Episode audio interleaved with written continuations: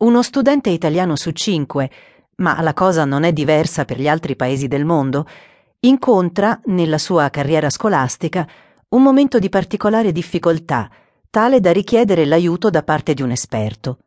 Si tratta di una stima che può sembrare eccessiva, ma di fatto corrisponde all'elevata percentuale di studenti che incorre in disavventure scolastiche, in bocciature o in ritiri dalla scuola. Se consideriamo che nel nostro paese gli alunni dalla scuola materna alla media superiore sono poco più di 8 milioni, possiamo dire che questo libro riguarda in senso lato quasi 2 milioni di loro. In questo volume cominceremo con l'esaminare ragioni e caratteristiche dei problemi scolastici, che sono di tipo diverso e presentano differenti livelli di gravità.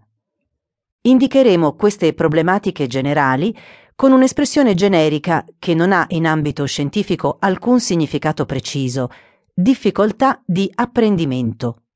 In seguito, invece, passeremo ad affrontare problematiche più gravi, ma meno frequenti, che sono definite dagli studiosi del settore con termini più puntuali, per esempio disabilità intellettiva, dislessia e così via, o con l'espressione disturbo specifico di apprendimento.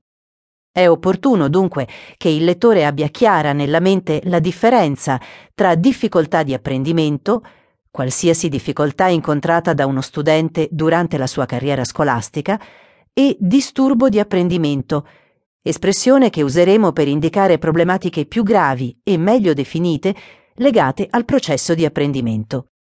Per ogni aspetto considerato useremo il termine specifico là dove esso è ben consolidato dalla ricerca del settore, mentre utilizzeremo, più prudenzialmente, il sostantivo difficoltà quando la problematica è più ampia, meno definita, non necessariamente grave.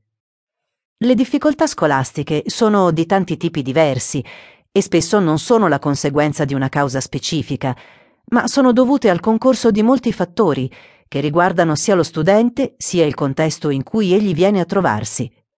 Relativamente al contesto, è stato ampiamente dimostrato come gli esiti scolastici siano influenzati dall'ambiente socioculturale, dal clima familiare e dalla qualità dell'istituzione scolastica.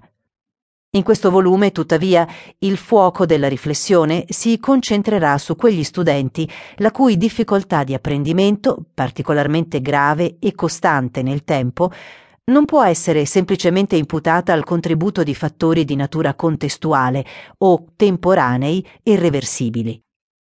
Nel primo capitolo passeremo in rassegna le categorie fondamentali di difficoltà di apprendimento, la loro incidenza e le variabili che su di esse influiscono.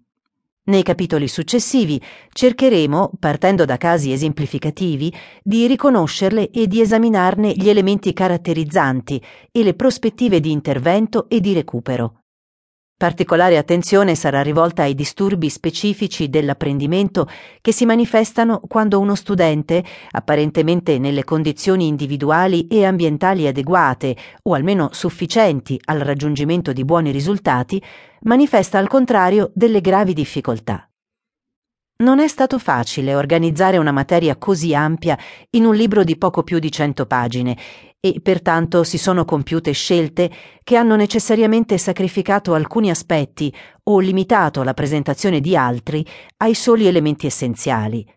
D'altra parte c'è parso che genitori, insegnanti o gli stessi studenti più maturi avessero bisogno di uno strumento agile che li introducesse in questo campo e fornisse loro un'idea di che cosa può significare avere una dislessia, incontrare difficoltà di studio, presentare un disturbo da deficit di attenzione.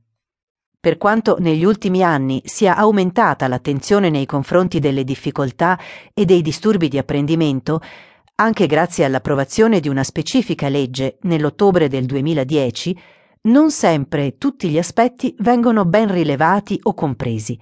Questo libro vuole fornire un bagaglio di informazioni chiare, essenziali, per orientarsi in questo complesso settore. Prima di cominciare a parlare di difficoltà di apprendimento, è utile conoscerne un po' meglio la diffusione. Al di là dell'affermazione che facevamo, secondo cui uno studente su cinque incontra durante la sua carriera scolastica rilevanti difficoltà, chiediamoci allora quanti studenti presentano difficoltà.